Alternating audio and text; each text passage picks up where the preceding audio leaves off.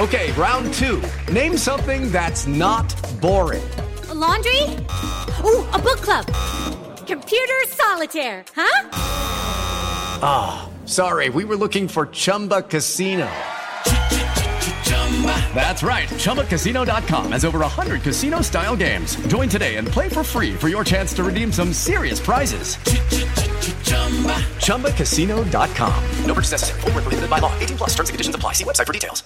Step into the world of power, loyalty, and luck. I'm going to make him an offer he can't refuse. With family, cannolis, and spins mean everything. Now, you want to get mixed up in the family business. Introducing The Godfather at ChumbaCasino.com. Test your luck in the shadowy world of The Godfather slot. Someday, I will call upon you to do a service for me. Play The Godfather now at ChumbaCasino.com. Welcome to the family. No purchase necessary. VGW Group. Void where prohibited by law. 18 plus. Terms and conditions apply. With Lucky Land slots, you can get lucky just about anywhere. Dearly beloved, we are gathered here today to... Has anyone seen the bride and groom? Sorry, sorry, we're here. We were getting lucky in the limo and we lost track of time. No, Lucky Land Casino, with cash prizes that add up quicker than a guest registry. In that case, I pronounce you lucky. Play for free at LuckyLandSlots.com. Daily bonuses are waiting. No purchase necessary. Void were prohibited by law. 18 plus. Terms and conditions apply. See website for details.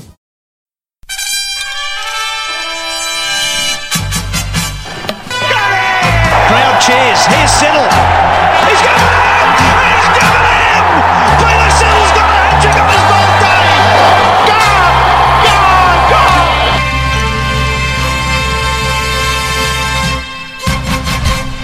Hello, everybody, and welcome to your favourite cricket podcast, Two Slips in a Gully. I'm joined by Glen today. How are you, Glen? Good, thanks. How are you? I am really good, really good. Um, so we've had a pretty quiet time of uh, things in terms of you know actual cricket news that's come out. I mean, you know, the IPL's been uh, postponed, and they're still working out what's going on with that. Yep. And it being the middle of winter here in Australia, there's not a lot of cricket going on. And Pakistan and Zimbabwe are playing Yep. a, series at the moment, which uh, Pakistan has well in hand. But other than that, it's really there's not a lot going on. There's some news. There's an article I want to have a talk, talk about uh, before we get into it. But I thought it'd be a great opportunity to go down to the Two Slips in the Gully garage and uh, take the old time machine out for another spin. Yep.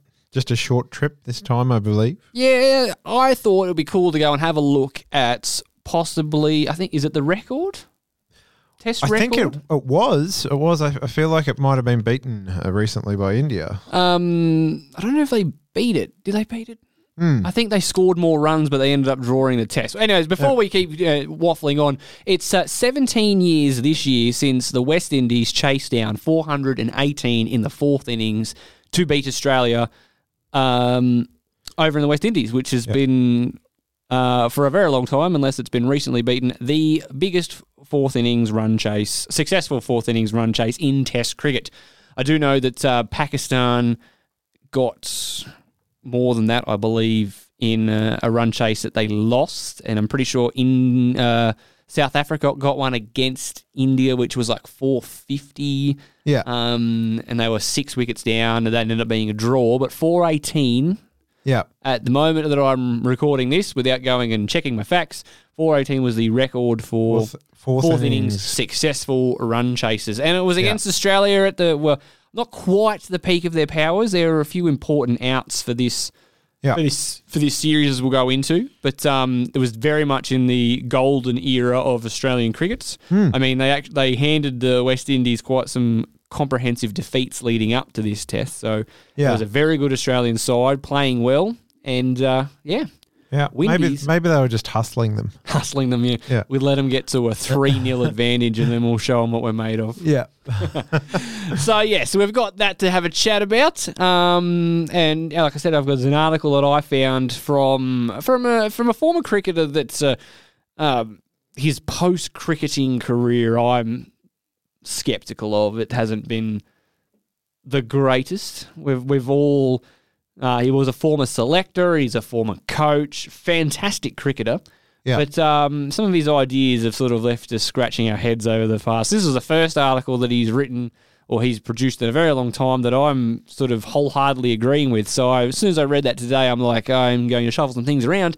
We're going to have a chat about this in the podcast tonight. So that is coming up just after this. Well, he's done it, and he's done it in grand style with a boundary. Well done, Glenn McGrath. First ever half century in Test cricket. So, the uh, article I was referring to in our intro has to do with something that uh, Greg Chappell has come about. And, uh, you know, he's a basically, he's settling well into his uh, post cricketing career of being a crazy old man. Yeah.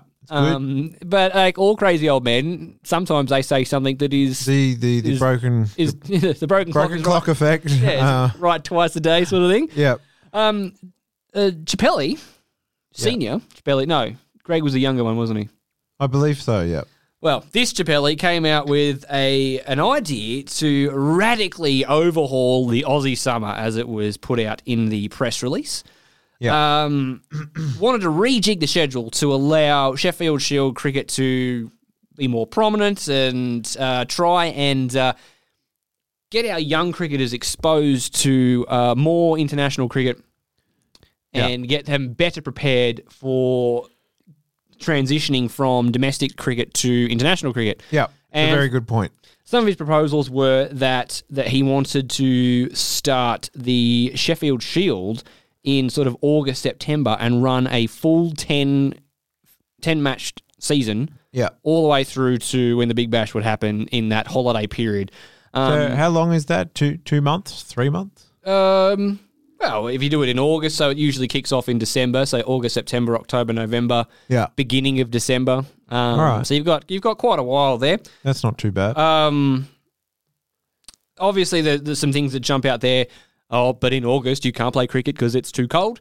Well, Chappelli has um, said that probably the best idea would be take it to the northern parts of Australia, play them in the Northern Territory, far north Queensland, northern parts of Western Australia, Yep.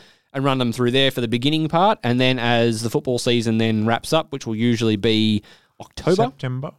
Yeah, end of October. Yeah, September, yeah, right. October. Yeah, yeah. You can then come and finish your season playing at the home venues. Um, I think it's a great idea. If if you're getting a, just an uninterrupted Shield season, bang, out of the way, heading into the Test summer, then you Hmm. can make more.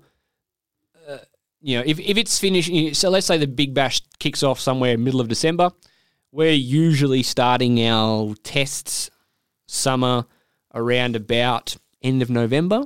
So you're Yeah. looking at that. You're probably getting right towards the end of the Shield season at that point. So you've had such a long, hard look at all these players coming through.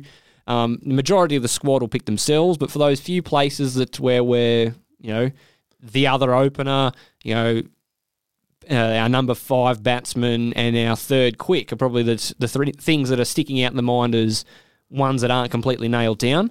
You've Yeah. got a whole Shield season to go and have a look at these guys, uninterrupted. You know, no one's going off and playing other cricket and all that sort of stuff. You just get them in there, punch it out, smash out the season, and you can have a good hard look at these players getting ready for your um, international your, your your test summer. Yeah. Um, yeah, I suppose. I mean, the counter argument is you you are taking it a long way away from uh, like our southern states to go and play a lot of um, you know first class cricket in in the top end. It's a long way from Melbourne to Darwin. Uh, um, so. But what, what you're suggesting is like you'd maybe play your first what four games up there? Well, just until you get through to what? So the G will be booked out until um, first weekend of October. That's the AFL Grand Yeah. Final. Um, so, and then places like the SCG and the Gabba would be at worst the week before that because that's when your last home semi-finals can be played. So if Yeah. the Lions and the Swans, etc., make it that far, so that'd be the end. Of, so the beginning of October would be the earliest that you could I mean, bring. a lot of the, a lot of the time they're just playing on Allan Border Field anyway. yeah, so you could Um, bring them. You could bring them south to play on, you know, Drummoyne Oval and um, Yep. um, North, places like North that. Dalton Park. North Dalton Park, um, places like that. But um, if you were going to put him in test venues, the two that I, the, the ones that would be taken up by by football would be um, the Gabba, the SCG, and the MCG, and that would be you'd be able to play them from second week of October onwards. Yeah. they'd be fine. So Yeah. then you'd still get the back half of the season there. Mm. Um, so you can still play on test venues. Uh, Yeah. I mean, uh, Optus Stadium, I imagine, being a similar boat, but you've also got the WACA, which is unoccupied as well. So you don't even necessarily you could play games at the WACA. I don't. Sh- someone might correct me that Perth's weather might not be conducive for cricket in the wintertime. Never been. If Scotty was still here, he might be able to tell us. Yeah, yeah. Um, being a- being a theirs- Westie at heart. They could play theirs up at Broome. That's that's still within uh, WA. I, I don't know what their facilities are, are like up there, but we know that that Darwin must have facilities because we've had top end tours before. Well, they're, they're playing a top end tournament through winter for limited overs cricket. Mm. That's that, that's going ahead. That's a thing that's So happening that- this winter. So So they must have venues. They have venues up there that are usable for Test cricket. So they must be usable for first class cricket. Yeah. Um, yeah, and I think it's good because you wouldn't see. I mean, they, they don't see tests up there very often. And the thing is, too, these cricketers, a lot of them, you know, your your domestic cricketers are professional cricketers. They're paid a state contract. Yeah. You know, have them earning their money twelve Yeah. months of the year. Well, not twelve months of the year. They got some time off, but you know, but get him. There's no reason why they can't No. be playing through winter time. So their- Yeah. their their season starts in August and then ends in, you know, well, February. Yeah. Mm, Bit of an off season getting there. Like, I, I think yeah, I, what, what I'm saying is that there's there would be tr- cricket tragics living in Cairns or Townsville or Darwin. Yeah, and they get exposed to that, and then you, Yeah. you, you know, especially because all of your international cricketers, in theory, unless there's an overseas tour, so like a, a winter tour to the Ashes, I think they'd be unavailable for that. But there's not a lot of cricket yeah, we play elsewhere. I don't think we don't have we don't go on tours to India during that time. It's usually a bit later on. Um, South Africa and New Zealand, we'd play over here. Maybe some might be some of your subcontinent ones. They'd squeeze sort of the October-ish, Hmm. but for, there'd be the early parts of that tournament. Your Steve Smiths, your Pat Cummins, you know, your Marnus Labuschagnes, Hmm. all those guys would be available to play the beginning of the tournament, and they'd be exposed so- to these these places where This they never your- get a chance to watch this Steve is your Smith chance to, to watch these guys play live. Um, so yeah, I Uh, think it, it's it's got got legs. It's got a, it's a very good idea. He's then he's following on with that. You then have your BBL season as normal, which runs you know alongside our, our Test summer, which isn't Yeah. ideal. I know there's lots of people that go our Test players should be able to come and play in the Big Bash. well, but I mean, we've we've talked about how the BBL is is too long at length before on this this Yeah. podcast. And it's also whether we like it or not, as t- Test cricket tragics, it will not move. The Big Bash will Yeah. be played during the holiday period because it makes too much money. Yeah. So It's the world that- we live in. That's the end of that argument. As much Yeah. as we'd like it to move so we could concentrate more on our long form game, it will be firmly parked during the school holiday period over December, January. End of story. Moving on. the kids just don't want to watch people block. Um, and then from there, he suggests you play the Marsh One Day Cup um, either after the Big Bash or maybe between Shield games before uh, before Shield matches before Christmas. But I, I think having a dedicated one day cup afterwards makes sense because you've got the rest of you know the rest of summer and autumn, which can then Yeah. where there would be no cricket in in a sense because you've got your Shield wrapped up before Mm. Christmas. You'd have your international summer, but the thing is too, we will usually play you know what test matches until middle of January. Yeah. And then we'll move on to usually we move on to a one day series. If we're playing domestic one days at the same time, we're giving those players sort of a bit of Hmm. exposure And, to I mean, maybe we've, we've been cramming that tournament into like a fortnight, haven't we? Yeah. Recently, like I feel like they've just been picking one venue and just just smashing it out and getting it out. Of and the then you can you can actually have it so you've can give it proper run time a, bit of time, yeah. And exposure, make bit of a final. maybe a TV deal I mean, out I, of it, guys. I, I still like the fifty over game. I you know, it everyone forgets about it now, but I think it's uh, it's a good balance. The fifty over game still. Um, and the other big thing that he wanted to do during that period was introduce a lot more Australia A games and tours. Yeah. which is um, which is uh, which is for me is the big point of this. Um, I know you were a big fan of the the the Shield having an uninterrupted run Yeah. leading into the Test series, but my favourite thing about what this this crazy old man's come out with is more um, more Australia A games. Now, the thing with that, we've lost two series in a row at home to India. Um, and Yeah. the last one really stings because, well, India were not at full strength, not No. even close, and and they beat us. As Michael Vaughan said, he, he got beaten by the the third eleven.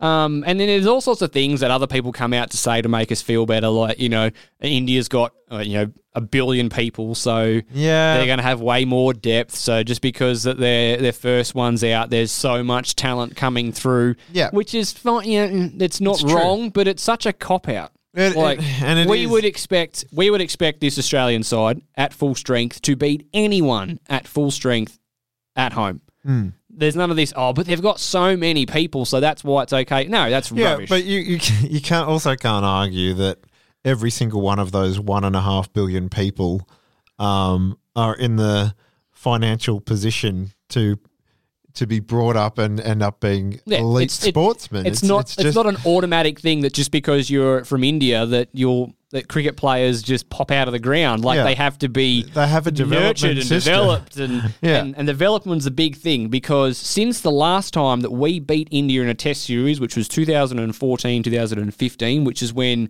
um, Stephen Smith took over the interim captaincy and scored like 400s in a row and made the Indians look just hapless. Yeah. Since that series, India A have played 32 first class matches as part of an A series. So Mm.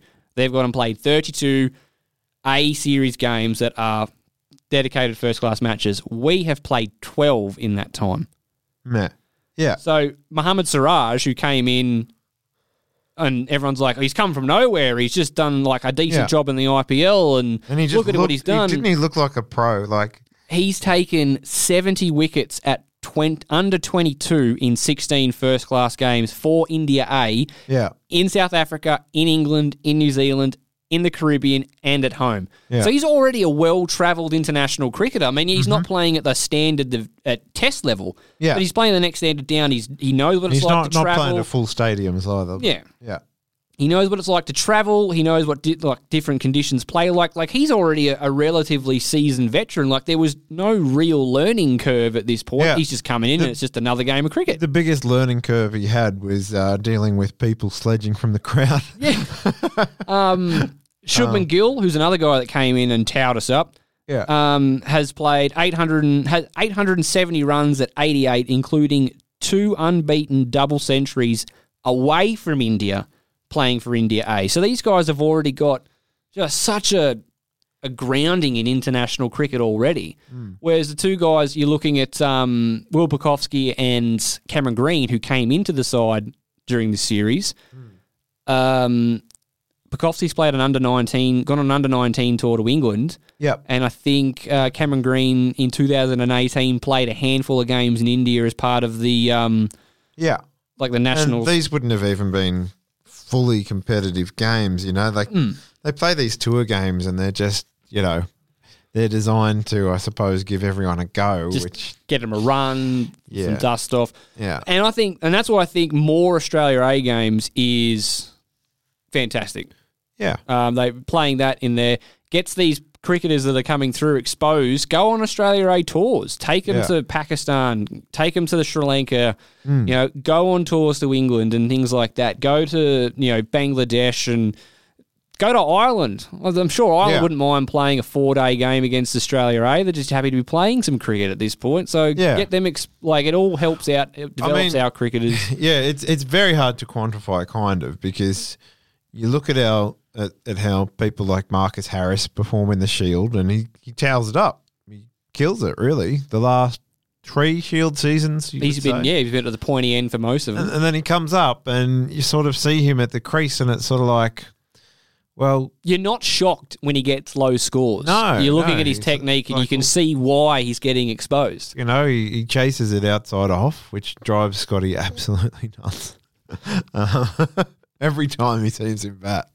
Anyway, um, but yeah, um, yeah, like you, you guys like Marcus Harris, just it just seems like it's a, a massive step from dominating Shield cricket, which is our second tier. That's that's where you play, to uh, playing at an international level.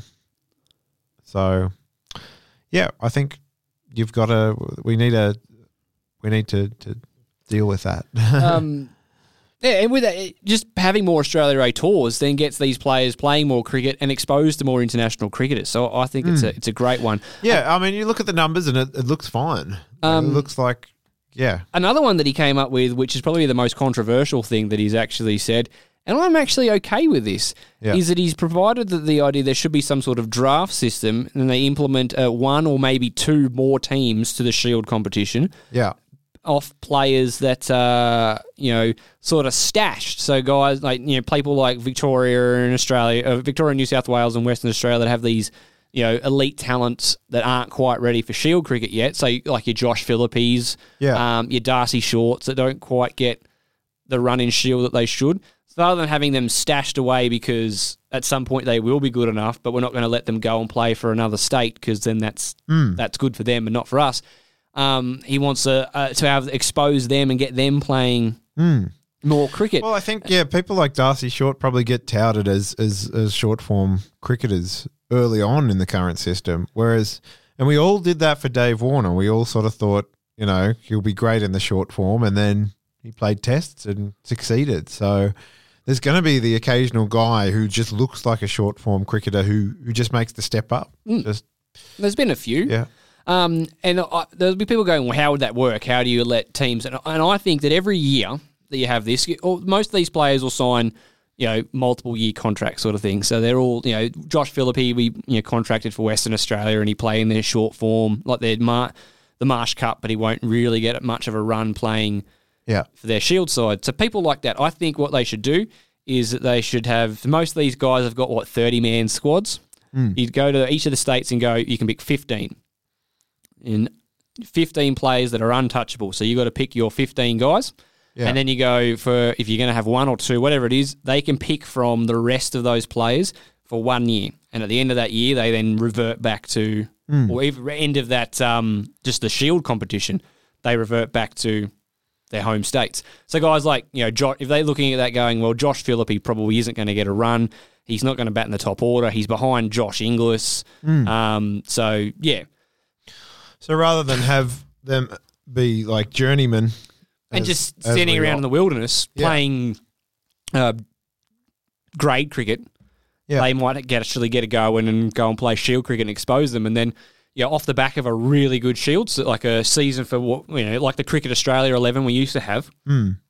Philippe might then go, oh, Philippe actually can play a bit of long Yeah. form cricket. I mean, and then you're obviously looking at guys like Shaun Marsh for Western Australia, who are probably, you know, not long for stepping aside. And then Philippe's ready to go. He's been exposed to um, first class cricket and comes and just slots straight into a, a top order role, for So do you, example. do you think one team, two teams, um, well, I think one, and they would work like like the CA eleven? yeah, like on the, old CA eleven that you had, and then those those players come through into that. They do their year. Yeah. Bob, you know, everyone's happy. They go back to their states, and then you keep going, and then you can, and it gives those states more, more information as well. So if you've got a Yeah. guy that you're sort of looking at, but you can't really get him into the side to see how he'll go at Yeah. that that level, Mm. and if you get a guy, he gets out there, he's been, you know, and he's just awful, Yeah. and that state can go, well, you've had a crack at first class level, and you didn't really. Yeah. You you didn't really take to it. And we've got another young kid that's coming through the ranks too, but we could probably only afford to keep one of you. If you go, well, you've been exposed to that level and you haven't really done a great job, might help them streamline their talent a level bit. Yeah. Um, So how would how would you stop though, like doing the old Australia A picking Paul Reiffel as the twelfth man kind of thing? Like, well, states, one state, because that's what you say, you can protect them. So you can only, you're the, you know, of the players, you might put limits on it so you can only pick two players per state. So you can't just steal all of New South Wales's yeah, um, unprotected players. Randwick eleven. Uh, Um, but you so you just have of their contracted list who are available to play um, Sheffield Shield cricket. They can protect their starting eleven, Yeah. um, and then three or four more, and then from that they go to there, and then they're no longer available to that state for that Yeah. season. Okay. So then they've you know, and should that come to a point where they need someone else, then you've if they've got your domestic level, you've got your grade level that you can then pick from. So Yeah. if you've if you've let your um you know your young batsman's been picked, and then you have a run where a bunch of batsmen do hamstring injuries and you're one short, then you just go to your your state's domestic level, your grade level, and bring Yeah. the next guy through, sort of thing. Yeah. Okay.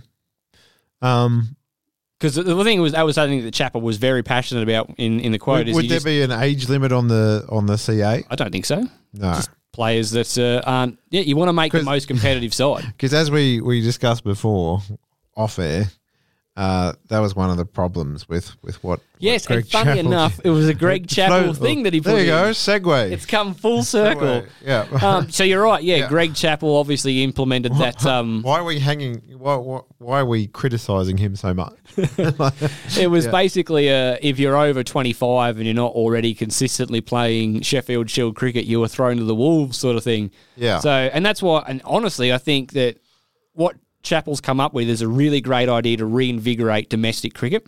Yeah. which is a good thing because he's largely responsible for why domestic cricket in Australia is no longer the powerhouse it used to be because Mm. we stopped that pathway where you just had to go and score a heap of heap of hundreds and take lots and lots of wickets just to get into your shield side. Now it's Yeah. if you're 16, 17 and have a technique that looks looks good, you just get fast tracked into the side and you're already at that level. Like, um, we, we, for example, Lockie Hearne um, played, batted at six for New South Wales in the game that we went to watch in the Shield final Yeah. because all of those, all the New South Wales players are off playing in the IPL. Mm. Um, did a great job, don't get me wrong, but are you really telling me that a 20, 21 year old, I think he is, Yeah. playing for Mosman, who scored one Sydney grade cricket 100 all year, was the next best batsman available to New South Wales? Or was it the fact that he was 21, had a good look and technique, Yeah. and we gave him a run? And I don't get me wrong, I don't want to make this a Lockie Hearne bashing because he came in and he more than handled himself at At, at the game. He looks he looked like he he's a guy that can can belong there. But it just seems to be this whole unless you're 23 or under, you have no future. Yeah. And then that's wrong, sort of thing for, for for New South for any of the states because Don't trust anyone over 30.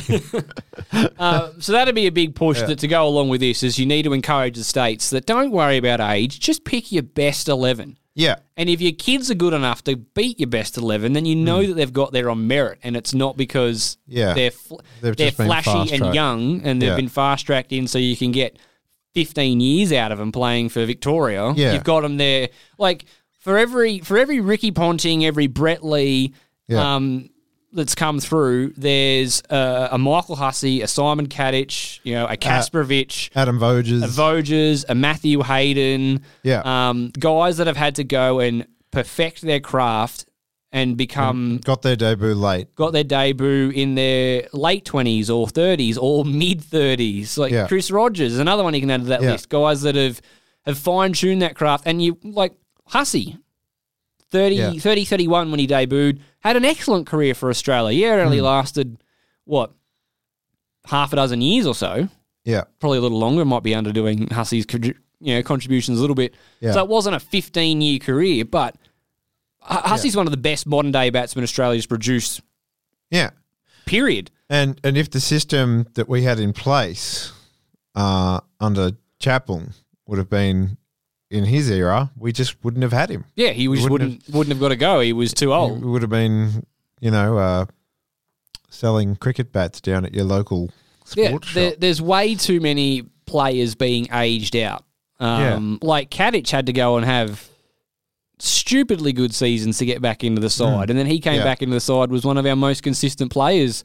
Yeah. after he came in at the top of the order and opened the batting. Yeah. Um, so it's just yeah, I think that's a big push as well. I love This everything. over obsession with with youth, um, possibly. Um, but yeah, I mean, it, it works. It works twofold as well because it, it, you don't have to just point to examples of people who've ended up representing Australia for a reasonably, you know, middle term time. Um, but it's also like, yeah, you, you young guys are coming up against people and like maybe they're older, but they've developed this kind of wiliness in it, and it's you've seen it in in even local cricket. You look at this this old guy, forty five years old or something.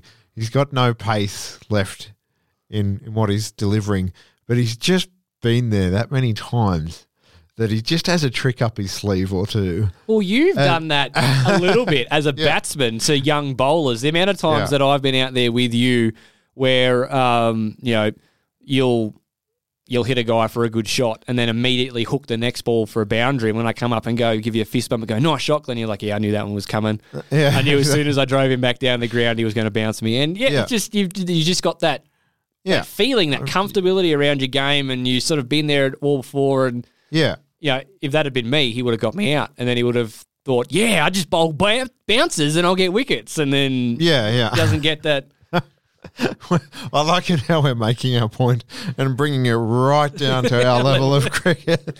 But, But yeah, you know what I mean. Like, when you get to that level, the same is true. Like, would you rather be, you know, would you rather be facing Lloyd Pope as a batsman, or would you rather be facing Steve O'Keefe? yeah, Steve O'Keefe's retired, but yes, But like, uh, you yeah, I know see, your point. we, we sort of just go, we'll go with Lloyd Pope because he's young and exciting, his futures, but he's he's not very good. no, Um, Steve O'Keefe he's not is wily. at the top end, but he's still. I know. he's at the he's in the twilight of his career. Well, he's actually retired. can but- you even pinpoint what Steve O'Keefe did that made him so much better? There's not really that much. he varied his speed and he was accurate, but he also just had this kind of like mongrel wiliness to him that that kept him going. And yeah, lots of older bowlers have that. But but rather than oh, we can get more out of the tires on this guy, it should Yeah. be there should be more of an emphasis on if you want to be our spinner, you need to be better than this bloke. I don't care that he's 34 Yeah. and that you're 21.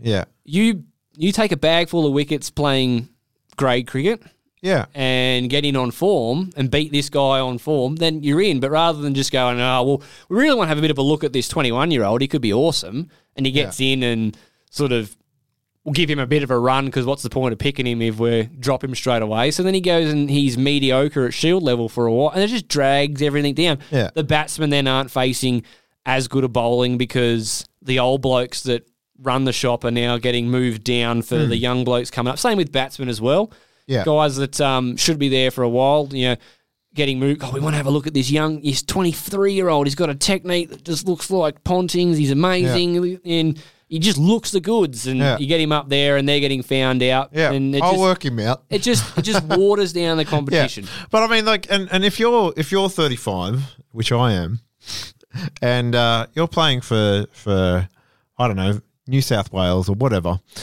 by the time you get to my age, you're pretty much accepted that you're probably not going to get a run for Australia. Maybe you might, but you're much more likely to have a guy who's coming through, a young guy, um, who will get in the side, and you can you have the opportunity to mentor that guy, um, and and you'll feel like when he get when he succeeds that you've had a hand in it as well, and like I think that's a real uh, motivating factor when you're The you know, flip side of that is if you immediately get dumped for this young guy that you know that you're better than, Yeah. but the fact, but other than the number next to his age is the Yeah, only you're- reason. You're, you're- like, you're not going to mentor him. Like, Yeah, as much like- as you like to think, oh, team first, look out for the future and all that, and you look out for like everyone looks out for number one, and there's going to be in their head a bit of like, no, I, I really don't want to. Like, if I'm going to go Yeah. back and play for Randwick now, just because this kid's yeah 23 and, I'm 33, and watch him make mistakes that I've already made. like You know, like yeah,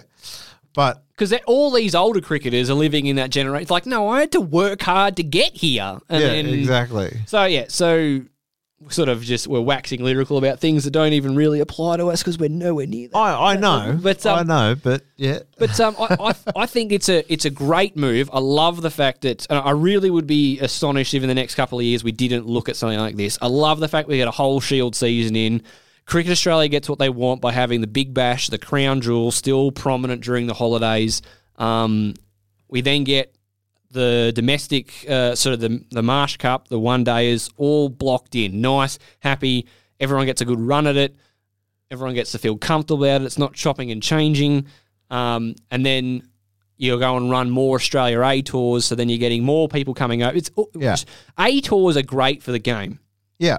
in general, Mm. not just for Australia. But if you're getting young Bangladesh teams to come out to play Australia A, you're helping Bangladesh grow as a nation. You're helping us grow as a nation. When we go over to Bangladesh, you're helping them grow. When you go over to Ireland, you go over to Sri Lanka, you bring you, you know South Africa. You're all helping world cricket grow. Yeah. and you're getting stuff out of it as well. It's a it's a Win-win. Scratch my back, I'll scratch yours. It's great for everybody Yeah. you know, your then new generation of cricketers come through and they've got international experience Yeah. you know, under their belts already, which is why India is killing it at the moment because they're running A tours everywhere.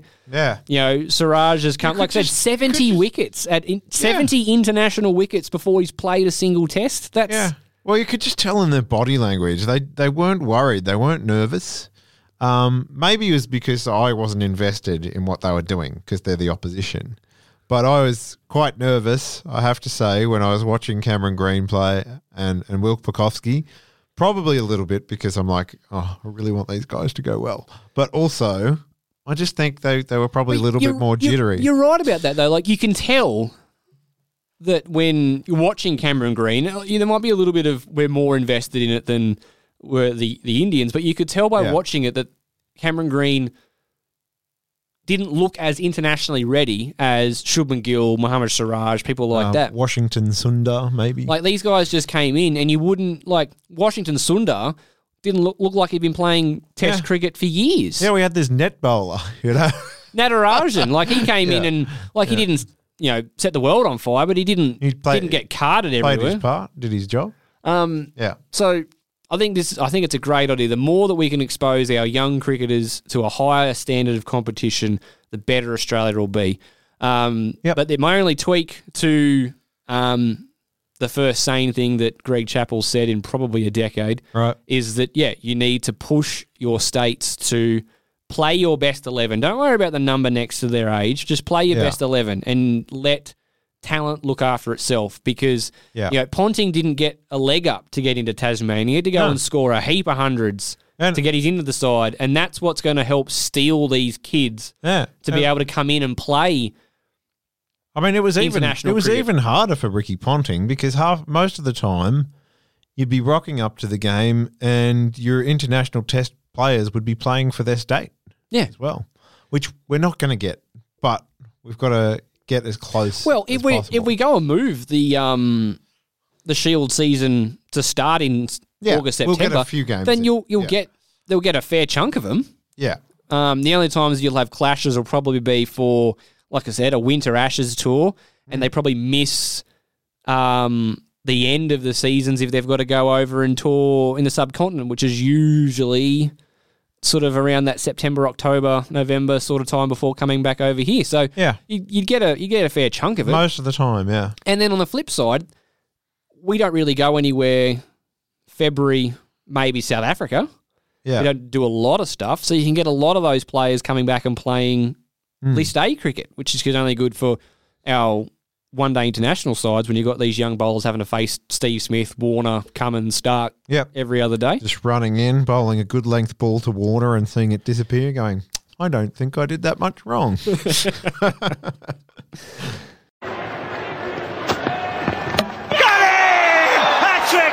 Ball, beautifully bowled. Not a lot of cricket going on. We thought we'd have a trip back to go and find some. So uh, I've just got uh, gone down to the garage. I've got it running. It's warming up. Everything's ready. Let's go and get the time machine out and take her for another spin. So this time, like we said, we're going to go back to 17 years to the, when Australia took on the West Indies in the West Indies.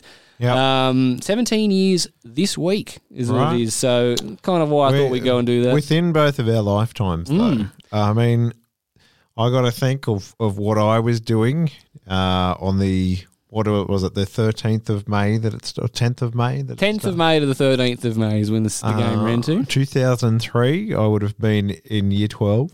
So doing my studies. Um, not studying that hard yet. I kind of crammed at the end. I was I was Um, thirteen. You were 13. Thirteen. It's weird. It's weird. You would have been like in year seven or eight. watching uh, Evanescence storm its way up the. I know. I was. to- I, I thought I'd do that. Yes. dethrone- we remember when uh, Evanescence, Evanescence made their way through the charts and their hit "Bring Me to Life" from.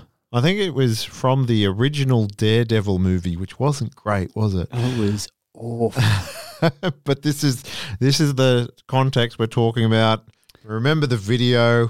Yeah, Pretty falling out the window. I kind of like it. Yeah, so And- do I. And when the test started, uh, the number one song was "Rock Your Body" by Justin Timberlake. Yeah. When the test finished, Evanescence had overtaken that. So it was a good time. I Good reckon. time. Yep. I think Australian Idol was wrapping up its first season right, around this yep, time as yep. well. Uh, so, so the biggest song of the year in 2003 was the biggest seller was "Angels Brought Me Here" by Guy Sebastian. So that is the original Idol. that's right. Half of us were, Where Shannon Noll arguably got robbed. yeah, half of us were like, yay, Guy Sebastian. The other half were like, no way, Shannon Noll was robbed. It should have been. What about me? I lie. I never watched that show. I think I think I, I think I watched that one and then went, this is rubbish. I don't Yeah. Want to watch this anymore. They're not singing any songs I like. And then uh, that was it. That was it for me.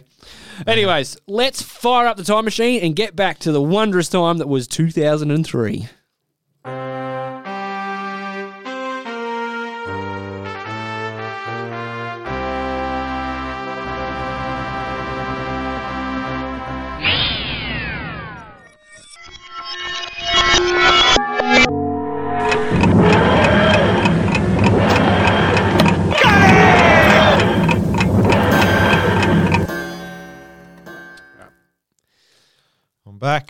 Can't have a drink yet.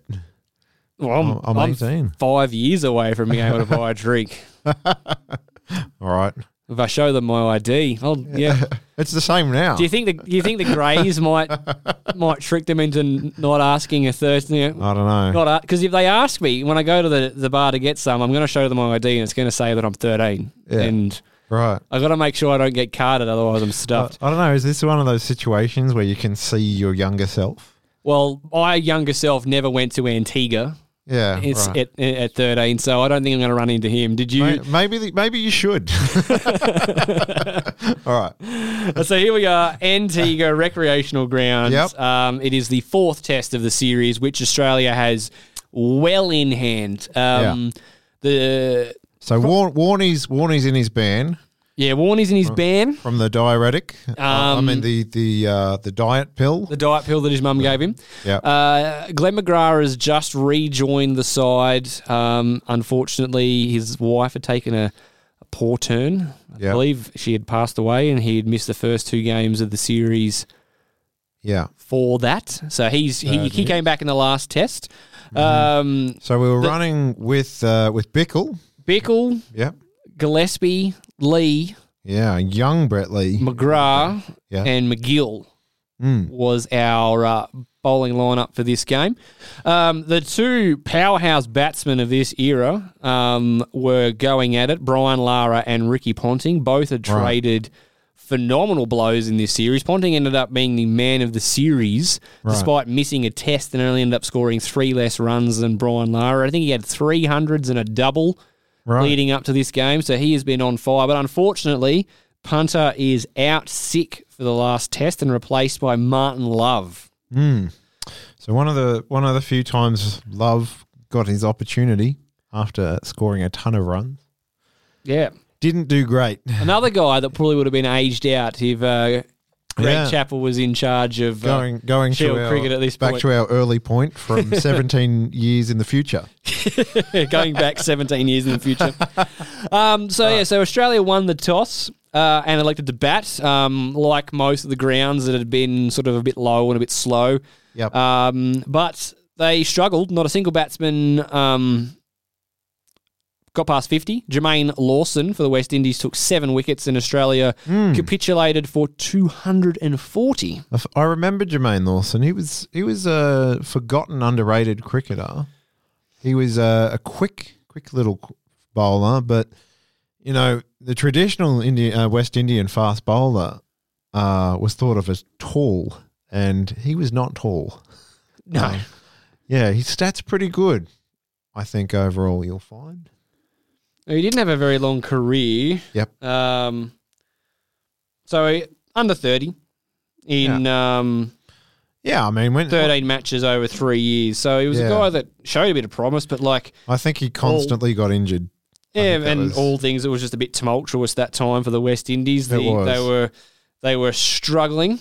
Mm, I think in a in a couple of years as well, they uh, have that contract dispute and they have to send a second eleven to Bangladesh. I think that's that's when that happened. Yes. Anyway. Yes, I believe so. So for this particular game, so um, Australia's bundled out for 240, which is a great start for the West Indies considering the glut of runs that the Aussies were Yeah. on. Um, we've picked four quicks and a spinner though. yeah, so That's um, a weird weird structure. Gilchrist batted at six, Bichel at seven, Lee, Gillespie, MacGill, and McGrath. Oh well, Bichel always insisted that he was an all rounder. Well, he did a pretty good job. He know. scored 34. He was our um, yeah. Third or fourth highest scorer, so he did a good job. Yeah. Um, they didn't reply. We also got the West Indies out for 240, so exactly Stevens. two forty. 240. Yeah. Um, So at, at that point, the game is in the balance. Yep. you would think. Definitely. Uh, Brian Lara stood up. He was the top scorer in that innings. He got 68. Uh, Chris Gayle was going around. He got a duck in that one. Yeah, would have been a young Chris Gayle, I think. Hmm. Yep. Um, so it's been a very quick game as well. We only faced 72 overs, and um, the uh, West Indies only faced 65 overs. So the game has gone along at a, bit, at a frantic knot. Uh, McGrath, Bichel, and Lee all got three wickets, um, and MacGill only bowled a paltry 15 balls to get his solo Yeah. wicket for the Cleaned the up innings. the tail. Cleaned up the tail. Easy day at the office for Stewie MacGill. And then it looked like things were turning around for Australia. Um, Langer and Hayden put on 242 for the first wicket, both of them scoring hundreds. Um, Hayden going on to score 177 Mm. off 260 balls, so he was going well. Yeah. Um, and then it looked like we were sort of batting a bit for a declaration. We lost a few wickets. Um, well, we Mm. lost a lot. We got bowled out, so but we're all sort of going for it. Ended up setting a total of 417. Which we would have been confident. Oh yeah, with, I mean, we were- especially after getting the West Indies out for two forty, you would have thought four hundred and seventeen Yeah. would be. It goes to show you, you should never throw wickets away. I, I know that they promoted. I, I was looking earlier, and I know they promoted Adam Gilchrist up to number three, for, looking for quick runs. I assume. And, yes, and he was. Uh, yeah. he got out for six, so that worked well. And Martin Love uh, had to give away his number three position and didn't do, do so well in the second inning. So he got two in the second innings, and then I think he only got a. He got thirty six, start. so he was you know it wasn't bad for for Love. He got Yeah. stuck in, so not a horrible test overall. But of course, Yeah. you got Ricky Ponting coming back, so he was never No. never retaining his spot in the side. And we've still got we've got Lehmann in the side. We've got is Damien Martyn still in there? Uh, no, Damien Martyn wasn't playing in this in this Okay. particular series. Right. So Lehmann and Steve Waugh made up Ah, the okay. rest of the. Steve Waugh's still the captain at Yes. this point. Yeah. Okay. It was his last overseas tour, actually. So Right, okay. pretty sure he retires at the end of the. So that we'll come home for this Yes. summer coming up, and then Yep, he'll and retire. his, his famous hundred. yeah. Yeah, Ashes 100. against against England. Yeah. Oh, that's that hasn't happened yet. We don't know about that yet. yeah. Okay. Um, and then, yes, so things got off pretty well for the Aussies. We had uh, the West Indies reeling at three for 74. Gayle was gone. Devon Smith was gone. Daren Ganga was gone. Yeah. Um, Uh, let me guess. Four for one. Lara happened. Four for one sixty five, and we got Brian Lara out, so he made sixty. MacGill Right. bowled him. Yeah. Then it was Ramnaresh Sarwan and Shivnarine Chanderpaul both Yeah. um, scoring twin hundreds. Yeah. And and Sarwan did it at a strike rate of seventy five, and Chanderpaul did it at a strike rate of sixty eight. So they Yeah. took it to the Aussies. Absolutely took it to them. Mm, it was a very aggressive partnership of, of what I've seen. Um, and I think it, it did the the speed at which they scored their runs did cause some panic within the uh, within the ranks. Um, we all know about the famous Well, Stuart MacGill bowled thirty six overs. yeah one for 149, going at four runs and over. So they Yeah. really took to Stewie MacGill. Yep. Um, Brett Lee was the guy that was giving us hope. 23 overs, Yeah. 4 for 64. Yeah, I was looking at the scorecard. I was wondering why Lee didn't bowl many more overs. McGrath and Gillespie both had 10 maiden overs. So the quicks were, were stifling the runs and then they were just cashing in on Stewie MacGill. I think even Steve Waugh had a trundle in He the did. end in a bit He- of desperation. He, he went for five and over though. So um, Bichel didn't have a great game. He only he 15 overs, no wickets for 49 in that second innings. Uh, not a lot of swing around there at that point. Um, but we chipped, we got those guys out, and we were still probably thinking when we got um, uh, Shivnarine and Chanderpaul out, they're seven for three seventy two. So we've got three wickets to get, and they've still got another Yeah. what fifty runs. You're thinking, oh, we finally got through there, and we got the wicket keeper out. We're down to the bowlers. Yep. Omari Banks and Vasbert Drakes. Hou- household names. Household names. I bet you've never heard of them before. Yeah. Um, 47 not out and 27 not out, respectively. Yeah. Um, off uh, 114 balls and 47 balls. So if, they uh, hung around a while and they steered the West Indies home Hmm. for uh, uh, uh, a face saving and memorable Yeah. fourth innings run chase, which Yeah. um, as which is was the the measuring stick for which all fourth innings run chases Mm. were going up against. So Yeah. Yep. And uh, yeah, bit bit embarrassing for the Aussies because at that time they weren't used to being beaten at all. I mean, I know they've won the series already. It's three one with having lost that one, but the Aussies just weren't used to being beaten at all. They were used to sweeping series, um, maybe losing the occasional one in the subcontinent, but that's about it. They just did not lose anywhere else.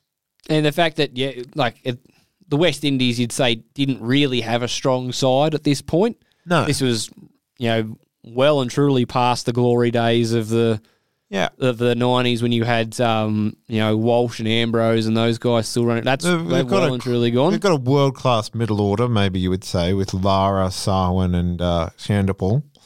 But other than that, a lot of gaps. Chris Gayle went on to become a um, you know a respectable. yeah, Well, respectable is probably not giving him enough justice. The guy has two tri- test triple centuries. A, a, Yeah. a good a test good, opener. good test opener. You wouldn't call, you wouldn't put him in any test world sides, but he well and truly makes his makes Yeah. his spot Makes his spot there. if he actually wanted We it. sort of um we sort of remember the the the Chris Gayle of the last sort of ten years or so, where he's very much been a a one day juggernaut. But you know, this is a guy that scored. Um, where he scored uh, against South Africa, I believe, was one of his triple centuries. So Yeah, this is a guy that's um is a very talented batsman, not quite at that level just yet. So um, there's Hmm. the makings of a side there, but um yeah, the, the side was Yeah. in shambles I when you consider what if Brian Lara didn't go well, that team usually fell in a heap. yeah, yeah. None of the marquee fast bowlers they're well and truly retired by now. Um, these guys were honest, but not amazing. not Curtly Ambrose. Yeah, so it's a very it's a very big fall from grace from what the West Indies are used to, and um, Hmm.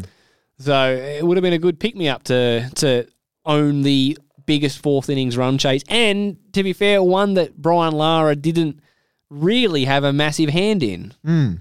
Like Yeah. the, he's won games for uh, against Australia. He's won games as well in the fourth innings, but um, Yeah. the the 418 was I- he got a 60 odd, but it was two other guys that really took it to. Yeah, I always think the pe- people do underrate Chanderpaul and his contribution. Oh yeah, he's a he's a middle order batsman that averaged 50 for his career. And unfortunately, Ramnaresh Sarwan ended up being another one of those stories where it looked like he was going to be a, a great player. And to be honest, he's he's one of the better ones in this category, but his career really fell away late.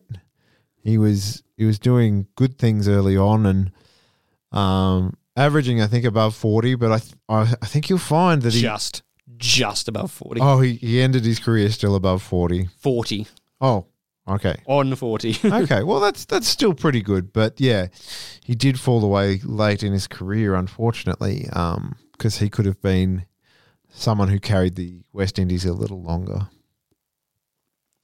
Yeah, eh, like so. There's there's a bit of quality around, but I think you're you, you've hit the nail on the head. There's um their their bowling ranks, the ones that um probably let them down. So, you know, Mervyn Dillon, Jermaine Lawson, Vasbert Drakes, and Omari Banks was Yeah. their bowling lineup. And when you go through the, the lore of West Indian bowling, you you Hmm. You're don't really you don't really come up with those guys. They're the also rans.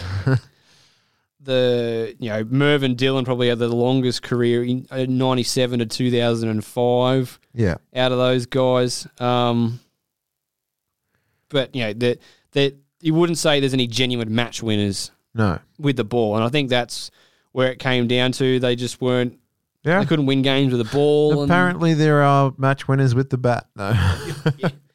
definitely some definite match winners with the bat.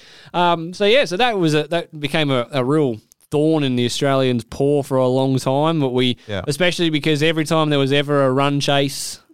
Mm. Um, you know, we had to sit there and watch. These are the most successful run chases Yeah. in Test cricket. And it's a we all- horrible feeling and at the just. top of that list was West Indies opponent Australia.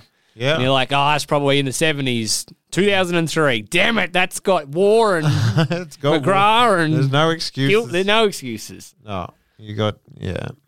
We got hoodwinked. we, So we got hustled. I we got hustled. Yeah, they were just. They played the long game. They like yeah, they spotted us three games, so we'd Yeah. uh, let it slip in the fourth. Mm. So it's an expensive way to play Test cricket, but uh, who really are the winners on the day? The record Yeah. books will say Australia won the series three one, but they'll know. They'll yeah, know. exactly. It's it's Drederick Tatum versus Homer Simpson in the boxing ring. I don't think it was quite that mismatched. we but, uh, almost we almost made it one one episode without a Simpsons reference. there we go. well, like I always say, there's a Simpsons reference for every moment conceivable in life. So it makes sense that we The- can cram a few in. There it is. So yeah, so that's uh that's our trip back in time having a look at that. So again, it's another one where we come off the wrong side of the ledger. We need to go and do more trips back where we win. Yeah, I don't know. It's it's kind of fun to you know go back and look at the great failures of our uh, cricketing cricketing nation. Well, someone's failure is another person's success. So That's look at it that way. Yeah. It's a world game. Need to share the love. Yeah. Um, all right, well, that'll probably do us. We better get this baby back into the garage. It's probably due for a service. It's been collecting Yeah. dust for a little while. It's been a while since we've taken the time machine out. We got to do it more. Where do you often. go get a time machine serviced? Uh, I don't know. Probably go forward in time. Is it a mechanic or a doctor that looks after time machines? Um, well, it depends on which movie's law you want to base it on. Um, but I, just knowing you, I'd I'd probably take it to a doctor. Uh, yes. All right, that'll do us for this episode. We're hoping that Captain Gary will eventually get back on deck. yeah, He's, yeah, uh, he's missed a few. We'll have to Well, we'll get him. have to have a chat to him. We'll kidnap him. Might have to send him back down Oh, to the uh, back to to grade podcasts and get someone back up to the big leagues. We'll Stuart MacGill him. Oh, I shouldn't say that. Uh, is it too soon? It might be a little too soon. Yeah, yeah, maybe. Um, thanks very much for listening. Um, like always, come in and have a chat to us on our social media pages. We love interacting with uh, with people there. Um, you know, did anyone did anyone watch this game in 2003? Haven't got any memories of watching the West Indies go and and and slay Goliath, which was akin to what this is going to be like. Where were you? Where were you when this happened? Yeah. Um, ha- what are your thoughts on how the makeup of the Australian summer should look like? You know, Chappell's come out with this one nugget of a, an idea, which is you know probably thirty years in the making. What are you guys at home? What are you thinking? How would you reinvigorate the Australian the Australian summer to get the best out of our domestic cricketers and, and Hmm. really unlock the potential of our of our young cricketers? It's a good question. I definitely think that we, there needs to be a change. Yeah, and, and That- Chappell in that article, That's, Chappell that's actually as far says as I want to go. Sorry. Chappell actually says it itself. He says if we started a domestic cricket competition now, we wouldn't run it this way. So Yeah. we're just doing it because it's the way it's always been done. So when it's coming from a guy who's just as unhinged as Chappell has been sometimes, um, you know that there's something wrong. So um, hopefully, um, we don't need a home Ashes defeat for people to stand up and go, something's broken in the system and we need to fix it. So, you know, maybe get some ideas out there. We'll get we'll send them along to gorgeous George Bailey, the selectors, and Justin Langer, and Yeah. this uh, this regional cricket podcast has got some really great ideas about how to fix up the domestic system. You should give it a listen. So Yeah. chuck them in, and we'll we'll pass it on to the the proper authorities. Until next time, we'll uh, let you go and uh, bye for now. Goodbye. Over. Sports Social Podcast Network. Okay, round two. Name something that's not boring. A laundry? Ooh, a book club. Computer solitaire, huh? Ah, sorry, we were looking for Chumba Casino. That's right. ChumbaCasino.com has over 100 casino style games. Join today and play for free for your chance to redeem some serious prizes. ChumbaCasino.com. No purchase necessary. Where prohibited by law. 18 plus terms and conditions apply. See website for details.